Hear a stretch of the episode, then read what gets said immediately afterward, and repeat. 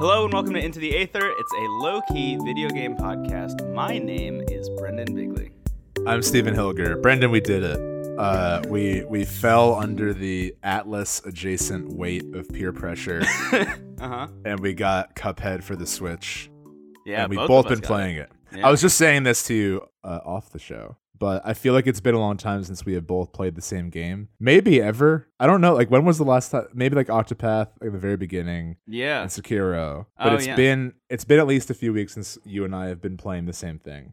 Yeah. So I'm excited to talk about this with you and and have us both know what's going on. Yeah. Cuphead's a weird thing because, like, so it just got, not just, but I think a couple weeks ago got re released for the Switch. It was an Xbox exclusive for a long time. But I was just, like, trying to think about where Cuphead came from. And, like, Cuphead was a game that was shown, I think, in, like, a montage of like indie Xbox games. They were like, this is stuff that's coming to the Xbox eventually. And there were like maybe five seconds of Cuphead in that Yeah. montage.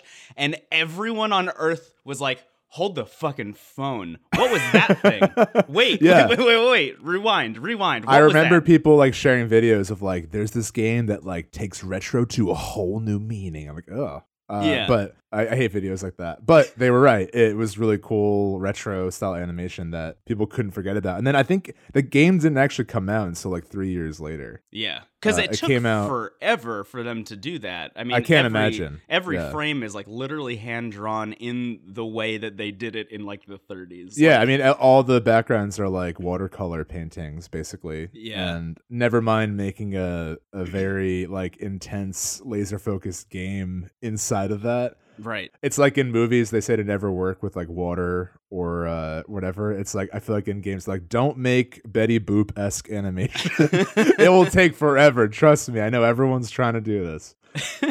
I guess just a bit about Cuphead in case anyone doesn't know. oh yeah. Uh, like Brendan said, it was an Xbox exclusive. I think it came out in 2017. It was also on PC, um, and then it was ported to Mac last year.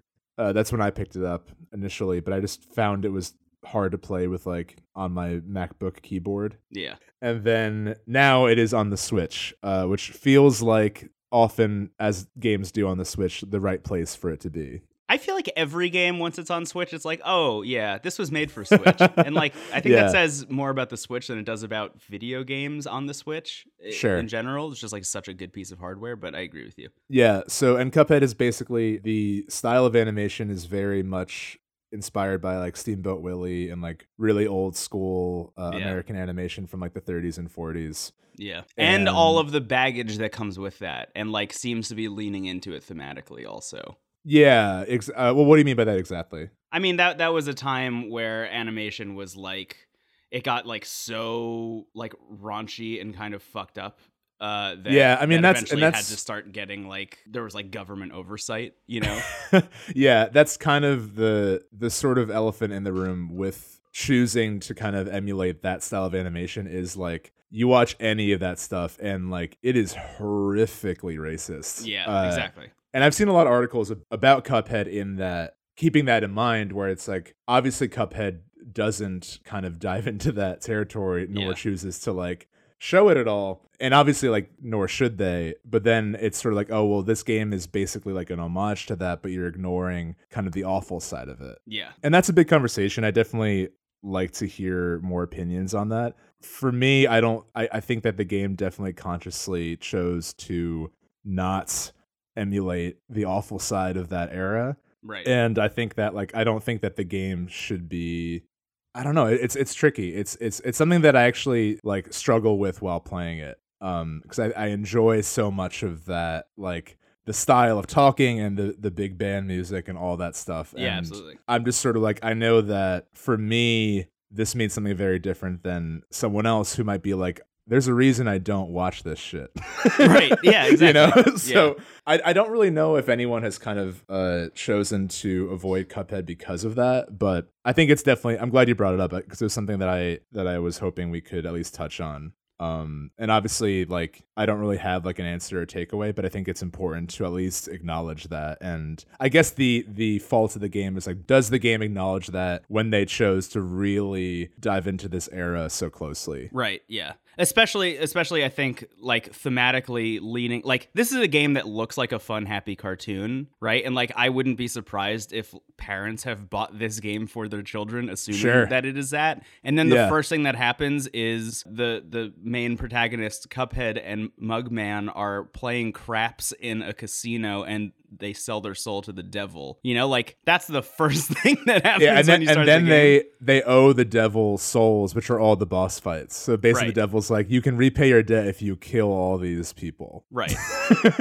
but then later, uh, the old kettle, who's like their grandpa, I Their guess? I don't know. dad? I, I don't know. He's just sort of like a good cup. Anyway, Yeah. he's like you're getting strong enough that like you could take out the devil. You could kill the devil. Yeah, I literally just saw that this morning. That was Yeah. as far as I've gotten. But yeah, I think I think you're right in terms of like what they are choosing to emulate is the style of animation, the music, and the kind of like thematic sucker punch that kind of cuts against the happy visuals of like Right. the sort of like horrific stuff happening that isn't isn't the stuff that horrific meaning like selling your soul to the devil, not like the paralyzingly problematic shit that is in Right. every single one of those cartoons. Exactly. All that to say, the animation is stunning. Like it is really well done. Yeah. I find it hard to talk about this game without like leaning into 2006 era game crit conversation where it's like art A plus, sound A plus, gameplay. You know, like No, I, I totally agree, but it's kind of segmented in that way, so it's hard not to. right. I hate how I, I'm always the one that stumbles into like PC magazine rhetoric. like the art is unbelievable. Wow, you know. Um, but I mean, it's it's true. Like the Yeah. This game's animation is is beautiful and like um especially i especially was taken aback by the the backgrounds you know which are almost easy to overlook because of like all the chaos that's happening right. but the the backgrounds are these beautiful watercolors and never mind the kind of like super mario worlds overworld where you're like walking around going to different levels like Yeah.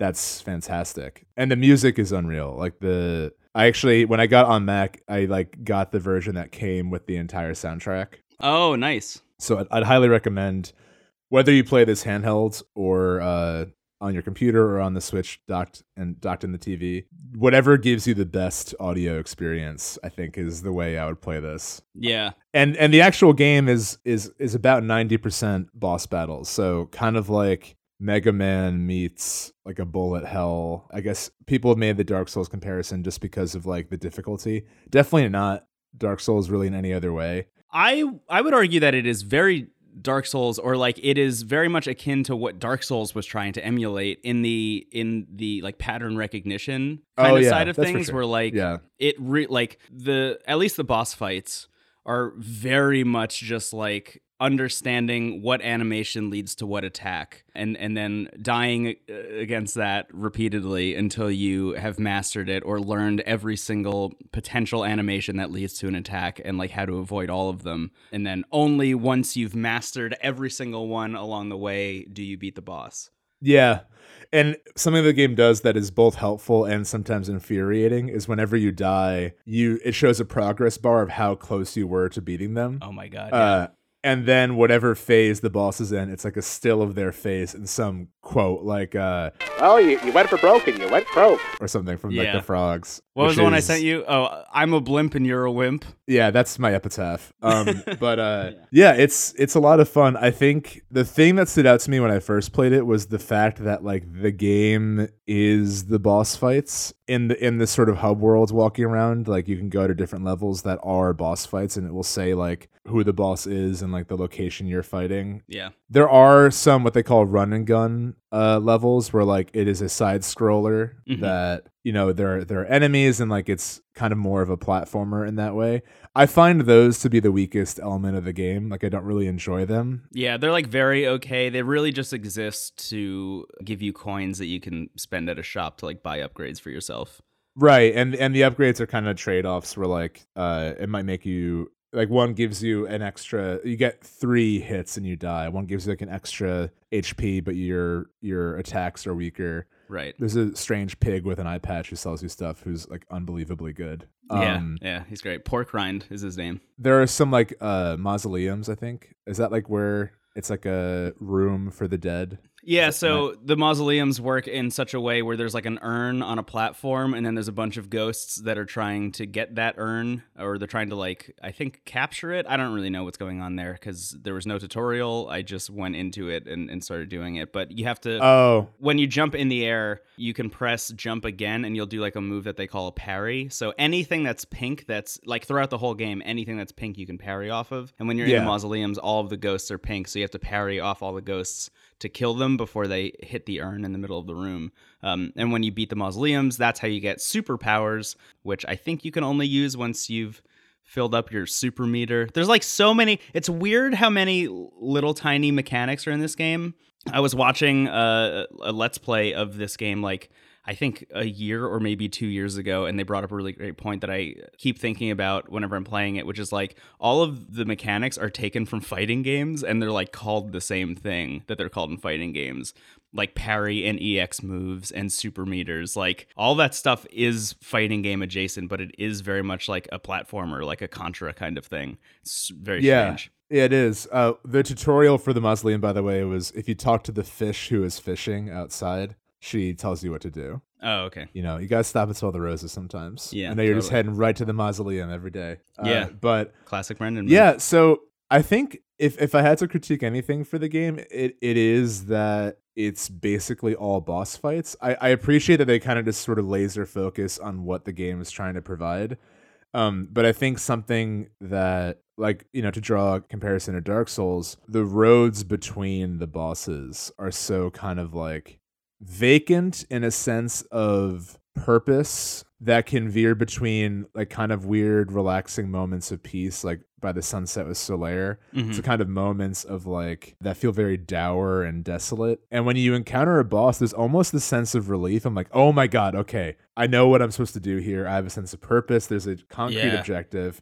Um and then of course you know you die a million times and and uh you get sick of seeing this boss until you have that moment of victory Yeah. but I think the road there makes this encounter so much more like sacred in a weird way. Mm, yeah. Whereas in Cuphead, jumping right to the boss every time, it, it almost, I mean, you literally are given a checklist by the devil of like enemies to defeat. So, Yeah. like, I don't know what the game would have done instead. I mean, I don't really think that, based on how the run and gun segments play, I don't think the game would be better if it was like a side scrolling platformer with those bosses at the end yeah. but I wonder if it's missing something because it is just a bunch of boss fights. Yeah. This is a game that the more I play, the more I want a sequel to it in a weird way. Yeah. Like I, I feel like if they were to take this exact game, look at it like really critically and say like what worked and what didn't, pare back the stuff that didn't work and like maybe add a couple things.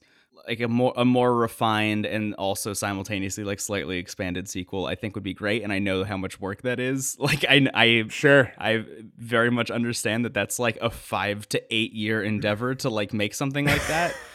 But right. as, as much as I am enjoying some of this game, I do feel like there are certain things just like mechanically that could be refined and could be made better. I I started playing this game and texted you basically immediately. I was like, "Oops, I think I hate it." Like I think I I love the art and I love the sound design. Like it's all fucking perfect. There's an analog hiss going the entire time. Even the loading screen has like the the microfibers on the like uh, lithograph film projector. Like it's it's brilliant. That stuff is brilliant.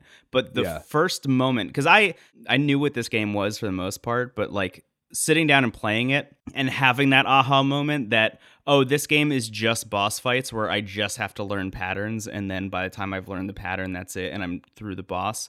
Like that realization for me was a huge turnoff. I was just like i don't i don't know if i want to do that i don't know if i like if i want to just put myself through an extremely frustrating time learning patterns just so i can see what the next boss looks like because that's that's the inherent joy of the game to me is is visually seeing Yeah. what this team has done because creatively every boss is fucking amazing every Oh, single yeah. one from their first form that you first meet all the way mm-hmm. through all their different phases to the last form, like every single one is a journey and it is like a, a weird storytelling situation just in these boss fights and it rules. But like, is that enough? to put up with the extremely antagonistic and frustrating experience of dying over and over again because I didn't know what was coming. You know, like is sitting there and saying, I'm going to fight this thing and I'm going to die 15 times so I can learn all the patterns along the way so I can kill this thing and see the next thing. Is that enough of a, of a loop that I want to invest my time in because like at the end of the day it's a time thing also. Like I have Yeah. a limited amount of time that I can play video games every week. Right. Is dying 15 times against one boss like a, a fun way to spend my time? It's not really. I mean, you could you could definitely say the same for like literally the entire Dark Souls series. Uh, and but there Sekiro. is but as you're saying like as you were talking about there are inherent other things in those games that keep Yeah. you coming through right like Oh yeah, yeah the slow drip of lore in those games is what keeps me going. Like right. the that journey in between from boss to boss that you're talking about where like it could be a very subtle and like calming experience. It could be like a high intensity like terrifying fight against like 58 different enemies on the way from one boss to another. Like that kind of variety is what keeps me coming back and that understanding that I'm getting better at the game as a whole by playing it I think is really powerful whereas in Cuphead you're not getting better at playing the game as a whole you're getting better at fighting each boss specifically and then you move Yeah, on no, to the next one and then you suck again Yeah. and that I- I that mean, yeah. that realization in the first like half hour of playing this game was like I th- I think I hate this. Like I think that like mechanically I don't want to like I don't want to engage with this gameplay and I don't think that this is a rewarding enough loop to keep me going. But here I am now, I think maybe 4 to 5 hours in the game and it rules and I can't stop playing it. Um and in all my free time I'm thinking about playing Cuphead. So like it did end up paying off. It did end up working out for me. I am really enjoying fighting all of these bosses in a way that I didn't think I was going to. But I did have that first like immediate bounce off and then I forced myself to sit down and keep playing it. And I just find it to be like I find that I'm not I'm not being pulled through the game via anything that the game is doing. I'm literally doing it just to prove to myself that I can do it. And like that's and that's kind of yeah. I'm Yeah. sorry to cut you off there, but that is kind of that kind of I'm going to prove myself that I can do it is very much a common thing with retro games. yes, You know, absolutely. I think that this, you know, we you mentioned Contra and like I mentioned Mega Man. Like there there is really like everything about this game is kind of retro in that sense. Yeah. To the to the point of of like retro games being notoriously difficult. Mostly, I mean, I think back in the day it was because like we didn't really have a stronger idea of game design. So some games are hard because they're just not well made. And, and a lot like- of games were hard in that era specifically to get you to spend more money at the arcade. Like yeah, exactly. They were literally made to be so difficult that you needed to spend like fifty dollars to be able to like have enough life to get through it. Right, but but as a result of that, you have this like unconscious notion of like I know that the ending of House of the Dead Two is not going to be a cathartic experience, but, I, but my dad and I have paid forty dollars in this gross ass booth in South Jersey, and we have to defeat Absolutely, yeah. this Hydra in the basement of a mansion. hmm So I think that uh, I, definitely see your point, and I think I, going back to like I, I think the like uh, I don't have the time. I'm not enjoying losing over and over again. Is something that happens with with bosses and moments in Sekiro and the Soulsborne trilogy. But I think you're right in that there's so much more to go to that game for because it's Yeah. such a rich story and such a, such a good experience outside of that. And that's where I think uh, is a whole other conversation. But the argument of making those games more accessible and having a difficulty mode where you could play on an easier thing, I think would be the move because there's so much like people want to see that from it and Yes. not have to put up with the other thing. Whereas Cuphead is just hardship, Right. like you said. I think though that in terms of you saying like you're not getting better at it, I think that that is the feeling for the first like island of bosses because they are teaching you a lot of very different. Like each boss is teaching you a different thing. Yeah, So right. the frogs, there are these two like boxer frogs who eventually turn into a slot machine. Because of course, Didn't see that, didn't see that coming. yeah, Uh, but those that boss teaches you like kind of like how to keep shooting while jumping and ducking. Uh, I mean, it's no coincidence they're Mhm. frogs because of that. You're constantly hopping around to that fight. Yeah. Also, just the way the fights work is you're basically just holding attack and dodging it. It's almost more of a defensive thing than like waiting for Yeah. the right moment to strike. So the bosses tend to play out like their own little stories, like you said. If you're avoiding everything, you're just seeing, you're just kind of experiencing the joy of the music and the animation, Yeah. and then finally it's over, and you're like, oh, I, you know, I got through it. hmm But I think once once they teach you like how flying in an airplane works, how parrying works, playing around with different kinds of platforming and like platforms in a level, then I think the bosses just sort of start to add on top of that. I do think though that there are some fights eventually where like it is just like I didn't have the foresight to know that that was going to happen, so I have to die at least once Right. to like know that. But I, I think the saving grace of that is like how fast the fights are and how quickly you can jump back in. Right. Like you can spend 20 to 30 minutes fighting one boss, but at the end of the day, if you were to not die at all and not take any hits, that boss would probably only take about 2 minutes total. Tops. Yeah. Like every I- boss like yeah. really from beginning to end is like a 2 minute experience. Who has been your favorite boss fight so far? Um, I really, really enjoyed the um. There's like a flower that you have to fight in a garden. Yeah, yeah, yeah. The flower is great. and and I think the the many phases of that boss were like really both fascinating and rewarding. Like that was the first one where it was like I can feel myself learning how to play this game, and I can feel myself getting better at it by fighting this boss specifically. All of the other ones, I felt like like meh.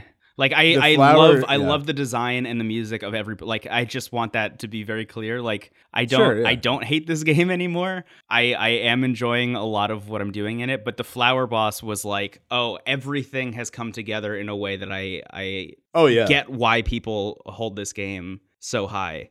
I agree because that that boss fight right away, this flower is kind of dancing, and uh, Yeah. There are three platforms, and you learn right away that you can only hurt the flower if you're shooting on one of the platforms. Right. And then eventually, in the last form, it like shoots its roots through the bottom, so now you can't even go on the floor anymore. You have to stay on the platforms. Yeah. So it's kind of like you can kind of see intuitively and gradually where that fight is going.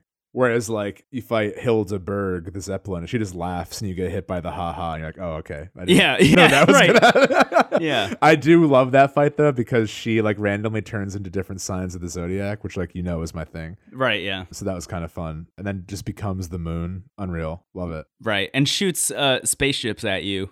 Yeah, I was I, that was a little bit out of left field, but like we were in the sky, so anything's possible. Yeah, it's it's all it's all space. It's all space related, so like whatever. I do like the slime boss too, who just becomes a giant tombstone at the end. Oh my god, Uh, yeah, it's great. That one was really was really wonderful. It's it's a little like very arrogant slime guy who gets bigger or like he he tries to hit you by like hitting you with his face and then he gets bigger and then like hits you with a big like red boxing glove, you know, very very classic like 30s kind of vibe. And then Yeah. his third phase is you have killed him, but he is his own tombstone and he tries to kill you with it yeah, which is think- I like think hilarious. like I find myself, Yeah. I do find myself like laughing at this game oh yeah, very frequently because it, it is fucking hilarious, but is also just infuriating. Like I find, I I don't know why I keep. I guess I I, I understand, but like I keep making this the Dark Souls and and FromSoft comparison, but like. In those games, when I beat bosses, every once in a while there's a boss where you beat it and it's like, fuck you, man. I, I,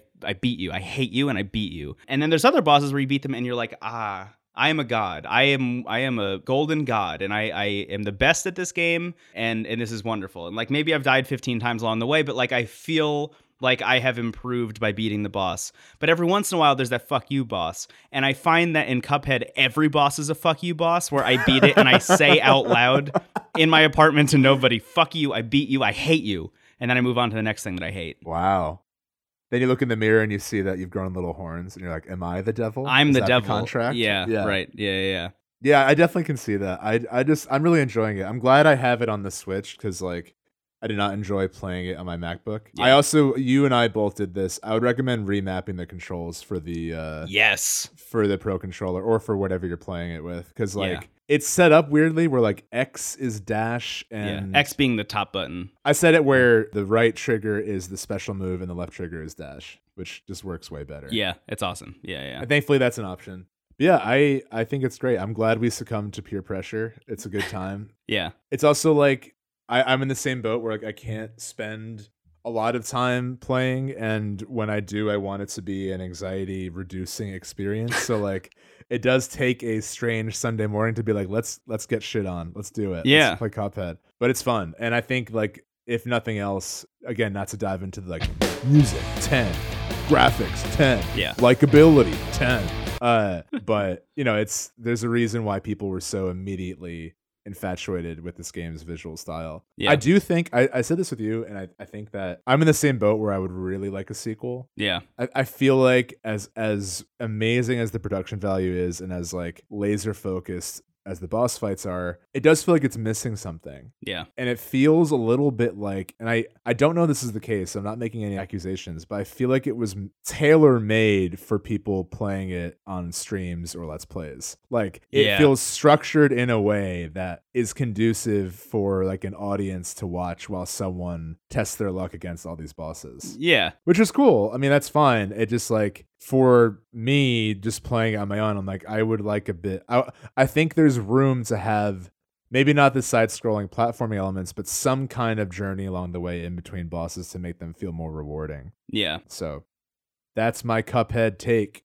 Yeah, I'm I'm pretty much with you. I have said a lot of negative things about this game, but I am playing it and I'm still enjoying it. Uh, I I will mention I I've been playing it like half and half, both on my TV and in handheld mode. Um, I was playing it on the train a lot yesterday, which was great. Even in handheld mode, that game is tight as hell. It's interesting uh, having just played Katana Zero, going from that to this. And uh, if you listen to last week's episode of this podcast, I talked a little bit about Katana Zero and how that game is a like pretty hardcore platformer and like action game, but like the controls aren't exactly as tight as they need to be to be that. Like if you're trying to go for like a Hotline Miami thing, like you really need the controls to be as tight as possible. This game, Cuphead, is as tight as it could possibly be control scheme wise. Like it is pixel perfect in a lot of instances, which is as infuriating as it can be in a lot of instances as well. right, right. There are a lot of moments where it's like, how in the fuck did I not hit that thing? And it's like, well, Yeah. the, your little pea shooter gun went like literally a pixel too far to the right. So you know, it's just learning that kind of stuff, though. It's it's just you know repetition until you until you nail it down. I will say, I I was not expecting, and I did not know about the different kinds of weapons that you can buy um, from the pork rind shop. But like that variety has has become really interesting. I think as far as I've gotten in the game, which is just past the first island of bosses. I, I love the fact that I can equip a bunch of different kinds of weapons and super meters and like my dash that makes me invisible and I don't take damage when I when I do it is like very that Hollow one Knight, is which I love. Yeah, that one is great. I, I would. I, most of them are like a trade off, but that one just feels like good. And that one's like a necessity. It's like you Yeah. have to have that or else you can't play this game. yeah, Yeah, so like I have one that is a spread shot. It's like it shoots three out simultaneously, but it has really short range, but it's really high damage. So like if I'm close to a boss or if I'm fighting a boss that allows me to be close to it, then like that's a great one to use. I have another one that is like a homing one where it doesn't matter which way I shoot, it will always find its way to the boss or to the closest enemy to that shot, which is like great for the ones that are like very platforming intensive where you're not Yeah. always going to be facing the boss and you just want to be doing constant damage, but it has really, really low damage, so everything takes longer. It's like that kind of stuff, those kinds of trade offs, I find really interesting. Um, Yeah, and that's sure. kind of where I found the game to be more rewarding is like, okay, I fought this boss five times, I've died five times. Maybe I need to switch out my loadout a little bit to finally like do enough damage or to optimize the amount of time in between phases to get that damage up. And and that stuff is great. It's cool. yeah. I agree. It's a great time. A great slam and then some. Yeah, There, I it said is. it. I did yeah. That's Uh, our. uh We get paid to do that. That's Mhm. our our ad session Yep. Cuphead. Available for the Nintendo Switch. and Xbox One. Mm-hmm. what was that? I was joking. I feel like we always like dunk on Xbox One sometimes. I was just rolling into it. Yeah. Yeah, we do, don't we? Well, we had a funeral for it. We did have a funeral for my Xbox One, my third Xbox One. Wow. How, how have I had three? I don't know. It's a great question. A great fall is a brewing. What else did they say? They say a lot of that kind of stuff. It's great. Um, oh yeah, they're they're all good. yeah. Anyway, Um, Cuphead, check it out Cuphead, if if check it you are interested in being very frustrated and also yeah, playing a- it's a great video definitely. game. I feel like there's no coincidence that it's it's a very popular game to watch because like then you're just getting the the Yeah. audio and visual part of it without the Yeah. cardiac cardiac arrest and paralyzing anxiety. uh huh. Yeah, it's a fun time. I think it's only like twenty bucks if that is a appropriate amount for you. Yeah. And yeah, it's pretty much on everything now except for PS4. So Yep. cool. It's Cool. a good time. Cuphead. Check it out. Let's take a break. Let's take a break. Goodbye. Goodbye. Hey, we're in the break. Steven. We're the break. Yeah, what's up? Sony has started doing a thing that is like Nintendo Direct adjacent. I've been calling them PlayStation Nintendo Directs, which is like not the official name, um, but they're called they're called the State of Play, which are just like every once in a while they will do like literally a Nintendo Direct. And the most recent one was very interesting, where they talked about MediEvil, a new I think like platforming game. I didn't really I didn't watch this one, so I don't really know. But the big news was that they also showed a trailer for Final Fantasy VII, the remake, Mhm. the thing that Yeah. everybody has uh, wanted for a very long time, knew existed but had not heard anything about in two years, maybe. longer. Yeah, I mean, you you sent that to me, and I asked you if it was real because you also You, yeah, me- you literally didn't think it was real. Yeah. you're like you're like it's real, and Crash Bandicoot is not an Apex Legends. Uh, yeah, man. I mean, like that. That has been something that has kind of been talked about since the game like came out. Even I mean, like yeah. there were plans to do it on PS2. Literally, the the E3 where PS3 was announced, the like teaser trailer they they showed to show off PS3's capabilities was a like HD remaster of the FF7 intro Yeah, of Cloud right. jumping off the train. People flipped out, and since then it's just been like, I mean, someone uh, it was a funny tweet. Someone tweeted like. Sony showing us FF7 remake footage, then fucking off for another three years, and it was the scene where Sephiroth just throws materia at Cloud and flies away. yeah. I mean, it's it's it that is simultaneously like the Kingdom Hearts 3. Like alongside Kingdom Hearts 3, Oh, yeah. like Final Fantasy 7 was also Kingdom Hearts 3, if you know what yeah, I mean yeah, by yeah. that. No, I, I, I there. That's a very apt comparison because it's it's something that like. Uh, he- here's the thing. I I don't really need it to be remade. I I think I have enough love for the game and like it exists that like I'm happy. I'm also very happy for them to remake it and just to see whatever it is. I mean, I think a lot of people are going in with very, and I mean, rightfully so. It's a game that means a lot to a lot of people, but I've seen a lot of people being like, "How dare they make this not turn-based?" or you know, Right. like, "How dare uh, all this stuff?" And it's like, it's a remake. It's been decades. Like, you have to expect them to change it up a little bit. yeah, and honestly, like I'm let me be like perfectly frank. I'm never gonna go back and play the original Final Fantasy VII. Like I miss that boat. Like I'm not gonna go back and play that. This is a thing like with actual like real time action combat. Like that is a thing that I would like to play. I would love to finally understand that story that everybody has talked about for years and years and years, and and like become enamored with those characters in a way that feels like fresh and modern and 2019 like i want that experience uh, i am the target audience is what i'm saying a few things to say there. You, I understand, I completely agree, and I understand where you're coming from. But you saying the phrase "I will never play Final Fantasy VII" was a little bit like daggers in my chest, and but I just I, now s- know I saw you shut I down have- when i said that I have I have closure. The the the the curtain has closed on that stage of my life that I was waiting to be cast on. It's okay. I understand. I no on like for real. I uh, no, it's fine. it's fine. I get it. It's fine. It's like no, it's just I have allergies. It's just something the pollen season. Um, yeah, it looks it looks cool. Like I like the real time combat as well. I'm interested in seeing how that plays. Like I like how everyone looks. Like I think uh like they only showed Barret, Cloud, Aeris or Aerith, and some of the members of Avalanche, and everyone looks really cool. I mean, Yeah. I think like it looks like advent children turned into a video game which like yeah give me that i yeah, want that I um I've never seen Advent Children, ironically, Oh. but I know what you mean. It's I think like if they're going to remake it, make it something that everyone can enjoy. Uh, and without like you know without losing the aspects that make it what it is. So i think having i mean the final fantasy series in general has moved to a real-time combat system. Yeah. So I think that only makes sense. And I actually like it doesn't look too like I remember I was watching one of my roommates play FF13 and I could not parse what was happening in the Mm. battle. It was like dynamic change and like some people threw something. I just did not understand like what input was leading to what actions. Yeah. This It's like a slightly like- more intense Kingdom Hearts. Yeah, it looks like kind of Nier Automata adjacent, where it's like you're running around with a big sword and slashing things. Yeah. Barret I- looks like, awesome. Yeah. The the Final Fantasy game that I've gotten the most into and the one that I've put the most hours into and like did not bounce off of was Final Fantasy 15, which was real time combat. And it literally looks like they just took the Final Fantasy 15 combat and just put that in a high res remake of Final Fantasy 7. And that's the thing I want. That is like Yeah. so geared towards me. Well, I'm really excited. If that I'm does come out it. this year, which would be unreal if it comes out like at all. Yeah.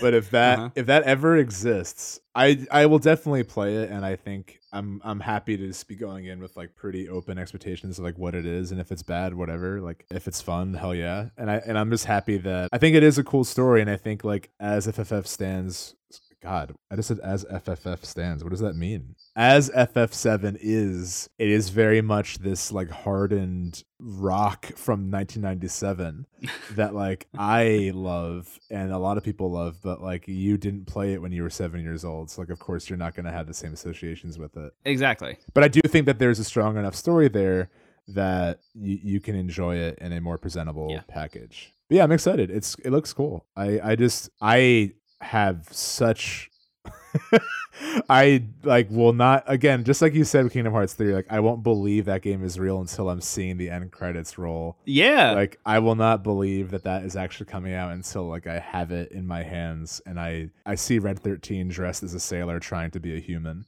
Um that's that's my that's my thing. I feel like there always has to be one game like that at any given time. Like it was, what was it? It was Duke Nukem Forever for a long time, right? Wasn't that the one? Never yeah, I mean I never played those. I didn't really care. no, me either. But like that was the game that everybody always that was about. Was everyone like, was is this ever? for it, yeah. And then it was The Last Guardian, and then I think That's it was simultaneously Final Fantasy VII and Kingdom Hearts three all at once. And like Kingdom Hearts three came out. Apparently, we have played it. I think. we did. Yeah, but uh, yeah, Final Fantasy VII remake. I wonder if like Death Stranding is the new one of that. Although I don't even know who's excited for that at this point. I think like, other people are interested in it, but like I don't know if anyone's like pumped for it. You know? Yeah, I think I feel like everybody's excited for that in the same way they're like just so they can like put it on their tax return. You know what I mean? Like like one one of the questions on TurboTax is like are you excited for Death Stranding and like the only option is yes, so everybody's excited about Death Stranding. Yeah, I mean, you know? I, I've I've never gotten super into the Metal Gear series, but I know people who have, and like I like I'm definitely when that comes out, I will be wanting to pick it up because it just looks so out there and different. Oh, yeah. cool. yeah. But yeah, it's it's another game that's like this will never come out. Yeah. So yeah, the FF7 remake. We'll see. Clock's ticking. Yeah, especially knowing that the PS5 is like on the horizon, like they're talking about it. Like there was an interview recently, I forget in what publication, where Mark Cerny, the system architect for PS4, and also like the guy that made Knack and Knack 2 for some reason does all of that. But anyway, like he talked about the internal hardware of the PlayStation 5. Like, okay, so any game that's coming that like is announced at E3 this year is probably going to come out for the PlayStation 5, I would imagine The the Final phrase the, Fantasy VII. the phrase the FF7 remake is coming out on PlayStation 5 sounds fake. Like it sounds Yeah. like, oh yeah, wait in line, pal. When the PlayStation, it's like when pigs fly. It's like Yeah. yeah, when I, hey, when I'm fighting Shinra on the PS5, all right. I don't know why I keep doing that voice. yeah, but like Yeah, I, we'll see, man. I it, bought cool. I'm into it. I bought a PlayStation 3 for Kingdom Hearts 3, you know? And like the Final Fantasy 7 remake was also supposed to come out for the PlayStation 3. And here we are, like it'll probably come out for the PlayStation 5. There's another not not quite as unanimously longed for as the FF7 remake, but there was a proposed sequel to Chrono Cross for a long time. So like Chrono Oh, Trigger, Yeah. classic game. Chrono Cross was kind of a weird sequel for PS1 that like I I actually played that one first, so I liked it at the time. It's definitely not as good, but like really great soundtrack. Music, 20 out of 5. Uh I don't know what that means. Um but there was going to be a third game in the Chrono series called Chrono Break Oh, wow. I didn't know that. and that was thrown around for a while and I, I think like a few years ago like the copyright for the name just like expired and no one said anything and everyone was like, "Oh, all right." Oh. I don't even know what it would be though. Though there was someone who made like a pixel art like intro cutscene of what Chrono Break would be, and that was really awesome. But... Was that on like newgrounds.com or like no, it came out re- somewhat recently. It, it was it was not on Newgrounds. Whatever. Why did I bring this up? uh, no, it was it was on YouTube.com. Oh, I love that site. Yeah, it's great. It was not uh, Newgrounds. Anyway, let us move on. I hate this conversation. It went to a cursed place. Goodbye. Goodbye. Brendan, we're back. You broke my heart, but I'm still here. Uh, what are you playing? I'm so excited to talk to you about this game. Didn't even bat an eye in the first sentence, but keep going. No. um, I accept my fate. Wow. Okay. Steven, so we talked about a game that you so Cuphead, you told me. I, I said to you, I think, I think I sent you a screenshot of the um, "I'm a blimp, you're a wimp," and I was like, "Is this your favorite game of all time?" And you were like, "I think it, I think it's up there. Like, I think it might be you, be." It was a different quote, if you don't mind me correcting you. No, no, please. It was the the pig salesman. Oh um, yeah, yeah, yeah, yeah. And I, I, just I have to get the exact quote. This will be uh we can put this in the old timey voice just for fun because we actually didn't do that at all for Cuphead. Let me see if I can find it. Yeah, sorry for letting everyone down, listeners. Yeah, it's like we were like skateboarders and we had a circle of admire like circle of people around us cheering us on and they're like do an ollie and then we like did a magic trick instead. Which worth mentioning randy pitchford the ceo of uh, gearbox literally did on stage announcing borderlands 3 did a magic trick for a half an hour instead of announcing borderlands 3 which holy shit uh, let's not get into randy pitchford past that but whoa that was one of the wildest press conferences I've ever watched in my whole life. The pig salesman says, uh, You got to equip those new purchases if you want to use them. Look at your equip card, you bums. oh yeah, you bums. Yeah, that that was the reason. But anyway, um, I sent you that, and I was like, "Is this your favorite game ever?" And you were like, "I think it might be. Like, it's so extremely your jam." I'm playing on the Nintendo Switch a game that I think might actually be your favorite game ever if you were to play it. okay. High praise. And I don't I don't know if you've played this before. I haven't even mentioned to you that I've been playing this, uh, but I'm playing a game that's called Dragon's Dogma. Oh yeah, I played it. You have? Yeah, I played Dragon's Dogma. Yeah. Holy shit! I'm so excited to hear that. My true form. No, uh, I did laugh kind of villainously. Tell me, tell me everything about it and why you think it would be my favorite game ever. Okay. I'm so excited to hear this. So, Dragon's Dogma is a game that I bought completely blind. Like, I have just heard a lot of praise about it. I know it came out for the PlayStation 3. I I I know that like a lot of people whose opinions I very much respect, a lot of people were just like this game fucking rules and you got to check it out. So, I bought it. I didn't know anything about it at all really. Only after starting to play it did I start to look up like old podcast episodes where people were talking about it. I started to watch like let's plays of it to kind of like get a better idea of what it was. But I played the first like four to five hours with like no guidance whatsoever, just jumping into it. Oh, what wow. I've learned since is that uh, it's the director of the Devil May Cry series working with the team that made Monster Hunter to make what they believed to be an Elder Scrolls game, which is like yeah, it's dream. basically like the Avengers of Capcom made a game. Yes. Yeah. Yes.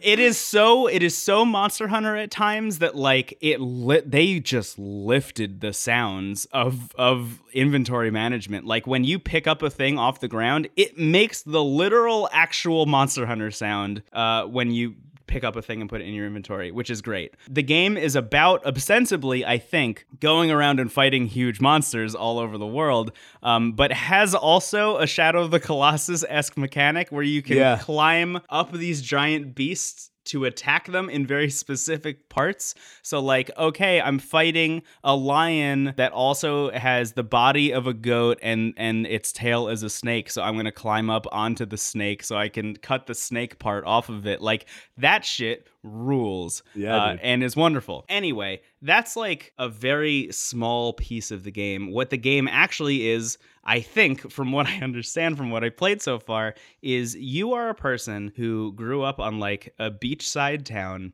A dragon comes. This is the first 15 minutes of the game. A dragon yeah, comes, flies down to the beach. You pick up a sword to try and attack the dragon, and it's like, fuck no. And then hits you to the ground and with its claw rips your heart out and then eats it. And you don't die. And it's like, holy shit, how did you not die when you got your heart ripped out? Turns out you're a thing called the Arisen. You're the chosen one, and you have to kill this dragon. It's your job to do it because you're the Arisen. That's about as much as I know. What has happened since then is I have traveled around. I fought a Hydra. I, I cut off a bunch of Hydra heads. Hell yeah. That's one of Um, the first big bosses, yeah. I I made a second character that's called a pawn Yeah, dude.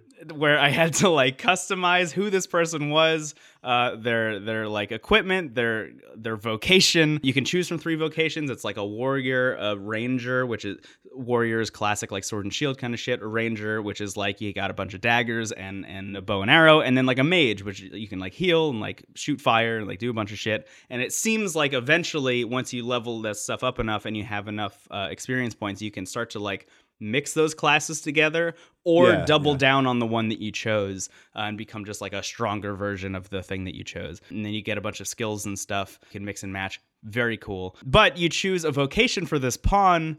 Uh, and then there's like a like a shadow realm where you can hire other pawns that other people have made in this Uh-huh. game, and they're fucking wild because people are like people are like making Elsa and Anna from Frozen. Uh, I I have my pawn. So I'm I'm like a like a jacked like badass kind of like Brienne of Tarth from Game of Thrones Hell yeah. warrior. I have a ranger who is like a taller, even more jacked, like kind of badass chick whose name is Danvers, and she's a ranger. And then I've also hired a small child with a very deep voice named Monique. Who is a mage who heals me, and we're like the fucking wildest motley crew. So, like, I started playing this game knowing nothing about it, just kind of like running around this world, which is open. The game looks a lot like Dark Souls, but is not Dark Souls. Like, it definitely has like really intense combat. There is that element of like at any corner, there might be like 15 bandits hiding behind like a wall, and they'll jump out and like fuck you up, probably. You will die a lot in this game, but never, never, never in playing a game have I felt the sense of like adventure and also openness of this game. Yeah. Like the sense of place in this game is so strong that I didn't realize that the world was open for a long time. Like I was just doing the main quests over and over again, waiting for them to say like now the world is open and you can do whatever you want, not realizing that that was an option from go. I could have Yeah. just started the game and run off in a direction, done whatever the fuck I wanted. But I was running around in the starting garbage tunic and like shitty equipment that I started with, like a rusty sword and a fucked up shield, because I didn't realize that at any moment I could have just run to like a main city, met all the people in the city, and like bought some better equipment, equipped some skills, changed my vocation, do a bunch of cool shit. Because I've been so trained by other games to have like five hours of tutorial before all of that stuff starts happening that I just continued to play the game. Now that I know I can do whatever I want, boy, am I doing whatever I want. I just That's spent the last like hour of this game running around the main like center city, just like looking at everything and talking to every single person because it's nighttime and at nighttime things are terrible in that game. So I just like went to the city and I'm like, I'm just gonna talk to everybody. And it's been great. It's been so fun. I'm learning so much about the world and who I am and what pawns are. It is a fucking joy. And I can't believe I hadn't heard about this game until it got released on the Switch. So before during the break when you said that you would never play Final Fantasy VII, it was kind of akin to the dragon being like, like whatever dead language he's saying, like taking out my heart. My Yeah. heart has been put back in place because you are glowing, my friend. You love Dragon's Dogma. I, love I do. this. I love Dragon's what are you What are you playing it on? You said uh, PS3. No, I'm playing it on Switch. It's out on It's on Switch now. Switch? Yes, that's what I'm saying. It's out Oh on the Nintendo God. Switch. I've been I'm playing definitely it gonna pick it up. in both handheld mode and docked. This game in handheld mode is a dream. Beyond just Yeah, being yeah, yeah. like beyond just being a great port, like it is locked. Like the frame rate is great, the sound is great. All hmm. like everything that you would expect from a good port. It also does not drain the battery like really at all, which is amazing because this That's is like a full ass open world 3D exploration game and you can play for hours and hours on Switch. It honestly like a lot of the time feels like it is accomplishing the same thing that Breath of the Wild accomplished. It is not like a Hayao Miyazaki like beautiful expansive like dreamscape. It is a little bit more like dour and depressing and medieval and like kind of westernized fantasy kind of vibes, but it really does accomplish that same sense of like anything is possible and at, around any Yeah. corner there is something new and weird and cool to check out. They really do the Elder Scrolls notion of like you can go anywhere. It's a bit more punishing in terms of like some areas are just you're gonna not only die instantly but have a hard time getting out of. Yeah. so like Yeah. it, has, it has that that thing. You eventually get an item that you can teleport back to like the hub city. Anyway, I digress. My experience with this game was literally never hearing about it. Um, it came out in 2012, and like that to me, it came out like pretty soon after Skyrim and Dark Souls, and like Mhm. Dark Souls was the sleeper hit of that era. Yeah. There was not a lot of room for another sleeper hit in the same kind of like realm, and I Right. think I think a lot of people kind of missed Dragon's Dogma. Um, I think it had a bigger following in Japan. I could be wrong about that, but I I remember reading that somewhere. It is worth noting that recently, um, so first of all, this has now been ported to the Switch, which, like, okay, so this game is still alive for some reason. Uh, but also, they announced that they're gonna make an anime based off of the story Oh, interesting. Gotcha. of the first game, which implies that there is going to be a sequel, or like there's a sequel in development. And and the the director, whose name I don't know, uh, who directed the Devil May Cry series, has said like my choices were make another Devil May Cry or make another Dragon's Dogma, and I chose Devil May Cry because I really wanted to make the fifth one. Like I had a very specific vision for that. But now that that game is out and done, it seems like they're gearing up to maybe make a sequel to this, which is kind of That'd be great. So I think Yeah. this is I think this Switch release is like a revitalization of the franchise, like get people into it.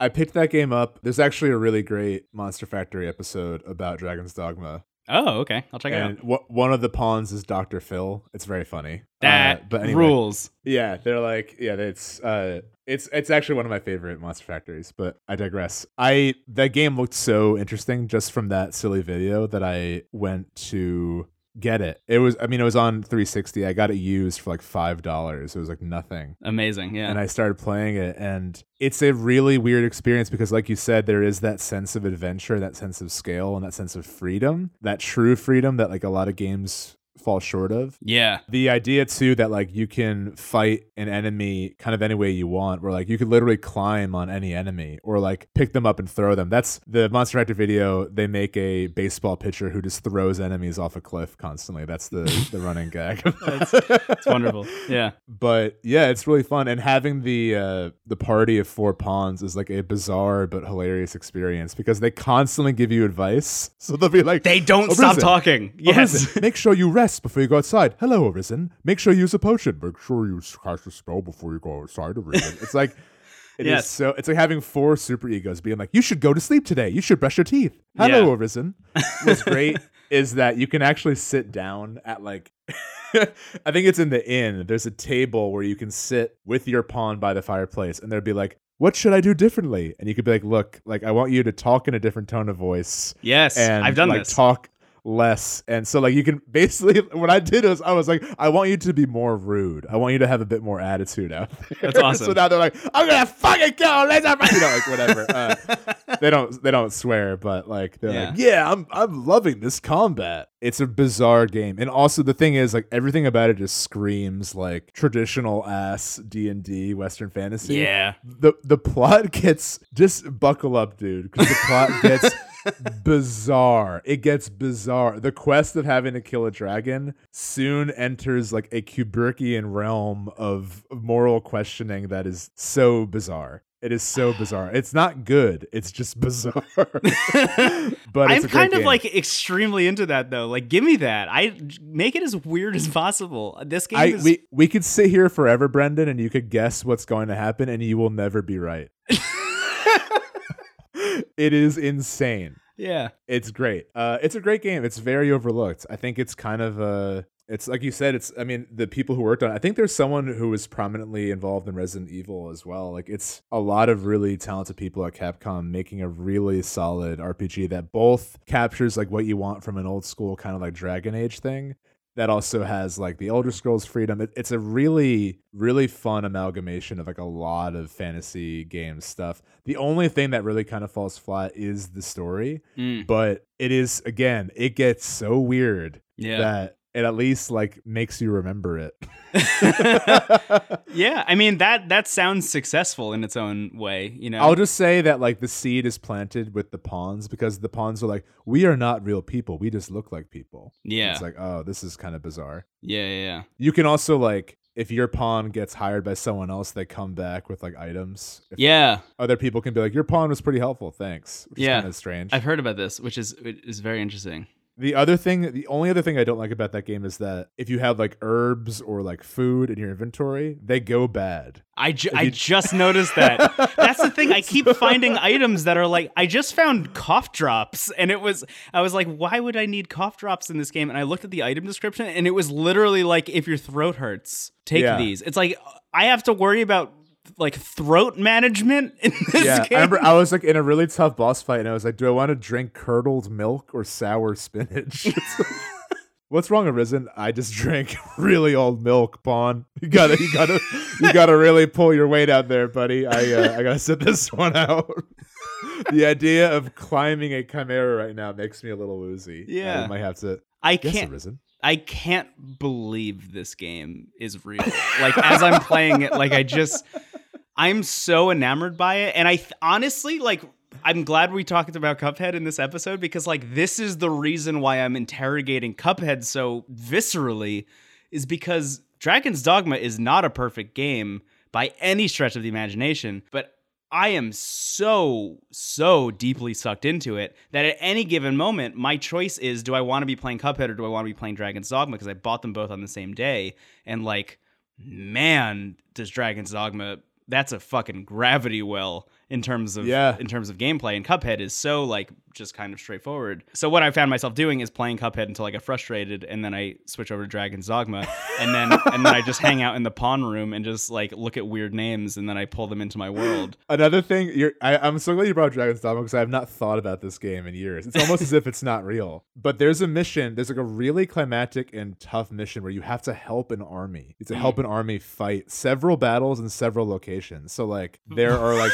you, like you have to fight an army, fight like an ogre. There's like Yeah. you have to simultaneously like ready several trebuchets or some kind of artillery Yeah. and then fight an ogre and if you fail it just like in the story that army like died they're just like yeah we you this is all your fault and we lost the battle How is this like- game real? How is it unreal. possible that this is real and is on the Nintendo Switch? Like, how are we not all talking about this I- game always? I am like I am literally on the edge of my seat wanting to tell you what happens with the story because it is so fucking funny. the dragon's voice too when he's not speaking like the dead forgotten language is like hello. Like he's very like, hello, I am a dragon. I'm here to help you fulfill your destiny. so frequently I find myself like I I can't stop laughing at this game because Can I It doesn't. Sorry. It doesn't do the Elder Scrolls thing where, like, when you go talk to somebody, it zooms in super close to their face and they're like, "Hello." Like, it doesn't Yeah. do that, which is a thing that you and I adore. But the Yeah. fact that whenever I go into the pawn fucking negative zone, and and, that's the episode title by the way. and I and I pick a bunch of names and I pull them into my world. Like when Monique showed up, I just I pick, I picked a bunch of uh, mages based on the spells that they knew because I needed someone who could heal me. And I picked Yeah. a bunch of them, and there were a bunch of mages, and they all showed up, and they were all dressed in like weird, like fantastical ways. And there was just one child amongst all of them, amongst all these like big burly people. And I went and talked to them, and they were like, "Hello." I was like. Of course you're going to be on my team. You obviously are the choice. and it's those like they didn't build the game for that kind of comedy, but like that's the kind of like emergent shit that constantly happens in this game that is so funny. Can always. I can I spoil one thing? One thing. this Sure, is not sure, why this is not? not the big thing. So when you finally confront the dragon, Mhm. they're like, "Hello, Arisen. You've done very well to get here." And Yeah. like, "I offer you a choice that I offer every Arisen." And they're like, the dragon basically says that they the dragon will like go away and not harm any kingdom if you let them kill the love of your life. Now, throughout the game, there are several love interests that the game uh, What? has. Yeah. So there's like uh there's like a prince the the the duchess of, the duchess of the hub world kingdom one of the one of the people who lives in like the harbor town yeah. but what the game doesn't tell you is that it keeps a hidden tally of just everyone you talk to and often who the game considers the love of your life is just whoever you talk to last which is often the innkeeper So- just the like random ass neutral innkeeper. So like suddenly the dragon's like, I will leave the kingdom forever if you don't mind me killing them. It's just like the innkeeper who you sold a bunch of rotten carrots to. and you can choose. You can either like let them die or fight the dragon. And what follows that fight, my friend, is bananas. And I highly recommend experiencing it. I I don't even I don't even know what to say about this like it is it is an enigma. The f- I And that's I'm the, that's the I'm tip dumbfounded. of the I'm iceberg. I that is the tip of the iceberg. it is literally my job to sit here and speak into a microphone. I can't I can't. I'm having like yes, arisen. I will never I- forget for as long as I play video games for the rest of my life. I will never forget the moment when I was five hours into this game using a rusty sword and a broken shield and wearing uh, wearing like a a shirt that's been ripped open by a dragon and thinking to myself, yeah, this is correct. This is how I should be playing this game. And then loading up like the Giant Bomb Quick Look from 2013 and them like five missions behind where I was fully decked out in armor with a new sword. And I was like, what? Wait. What's What's really funny too is that they make you work for armor. Like I was wearing literal denim for a lot of this game. Like- yes. Because you go to the armor store and they're like, "Well, we got jeans. Like, Yeah. this is oh my god. I mean, like it's the denim that like farmers would wear so like cows wouldn't bite their ankles. but like it's still very much denim. I was like in all den. I was like a '90s overalls for a while. Yeah. That's kind of my look right now. Yeah. Yeah, wow. I feel like this is. I, I was so sucker punched by you bring up Dragon's Dogma. I'm like, yeah, I'd play that. And I'm like, this might be our thing. Like, this is so. this is so funny. Uh, I should. I will definitely pick it up, and we could talk about it again. Yeah. I would love to talk I- about it again because there's no way I'm going to stop playing this game anytime soon. well, one door closes, another one opens. Uh, talking to you about Shinra and Cloud and friends is closed, but talking to you about our pawns and the dragon who goes and like rips your heart out. That's wide open, my friend. It's great. Dragon's Dogma is a game that I can't recommend highly enough because I don't know what the fuck it is, but I Also, what's gotta keep what's, playing it. what makes me laugh a lot is like the music in the game is all like orchestral fantasy stuff, Yeah. but the menu intro is like electric guitar, like brown. Ooh yeah, gotta follow your friends, gotta follow your heart that's been taken by a dragon. Ooh yeah, it's like Yeah. what is this? It's like very uh 80s metal, but it's more like Devil May Cry, if anything, which you Yes. could see. Yeah, yeah. Wow, I feel like dizzy and winded. Dragon's Dogma on the Switch. You should pick it up, uh, Yeah. or just get it like real cheap for 360. Yeah. or, or uh, A there's system an you have to expansion. dust off. Yeah, there's an expansion called The Dark Arisen. That's that what this played. comes with. This Oh, is really? Yeah, it's a it's when you look it up in the eShop, it is Dragon's Dogma Dark Arisen. How much is it? I don't know. I think like 25 or 30. All right, I'll, I'll wait on it, but that will be my next purchase. Yeah. Goodness gracious! Get it. You want to wrap up? You want to wrap up? Yeah, let's I- wrap up. I I'm so glad you let me talk about the dragon's proposition. Yeah, that's hilarious. And the scene is because he has such a formal voice. He's like, "Hello, I'm a dragon." it's the dumbest. This is the dumbest episode. Um, all right, we got to wrap up. Want to want to do your yeah, sure. Hello, Brendan. I have a proposition. If you like the show, Hello, listeners. I am a dragon. I would like to thank you for listening to our podcast. Thank you to Uh, everyone who shares the podcast with others. Uh, if you like the show a bunch and you know somebody who you think would uh, also like it, maybe share it with them because that's how the show grows. We have a Twitter account. It's at Into the Cast. We have a Twitch account that's also into the cast. We haven't streamed anything in a while. Um, I talked last week about maybe streaming Enter the Gungeon. I think that those plans are maybe put aside while I play Dragon's Dogma because I can't not be playing Dragon's Dogma during all my free time. But that said, we also have a Discord, which is very lively and cool, and there's over like 100 people in there now, which is amazing. Uh, Yeah. You can find that by going to bit.ly slash TWG Discord. Uh, that link is in the show notes. Just like a big thanks to everybody again who listens. Big thank you to AJ Filari, our producer, who has been turning this show into something wild, which is wonderful. So thank you to him as well. Thank you, AJ. Yeah, and uh, just heavy, heavy echoing of all uh, Brendan the Dragon's sentiments there. Uh, wow, Brendan the Dragon doesn't have the same ring as "Hello, I am a dragon." um, yeah, but thanks for listening. We have a lot of fun doing this. Uh, yeah, I hope you have a wonderful week. Hope you uh, don't have any items in inventory that go bad that you sell an innkeeper who will later be used as a bargaining chip in a dragon's scheme. I do want to mention that there, I think the I think when you pick up items that can spoil, there's like a degradation, right? So like it does I don't think it just goes from like you got this thing to this thing is spoiled. I think there's like tiers of it because I had fresh meat and then I had spoiled meat that was like rotten and then there was like almost spoiled meat.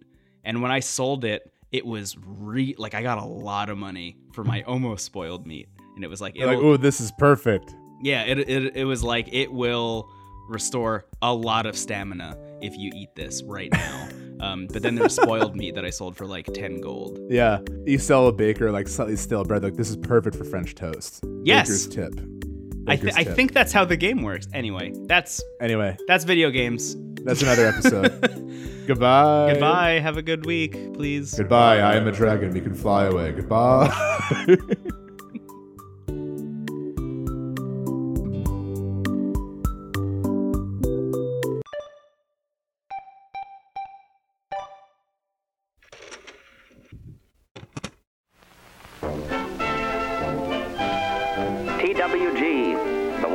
TWG,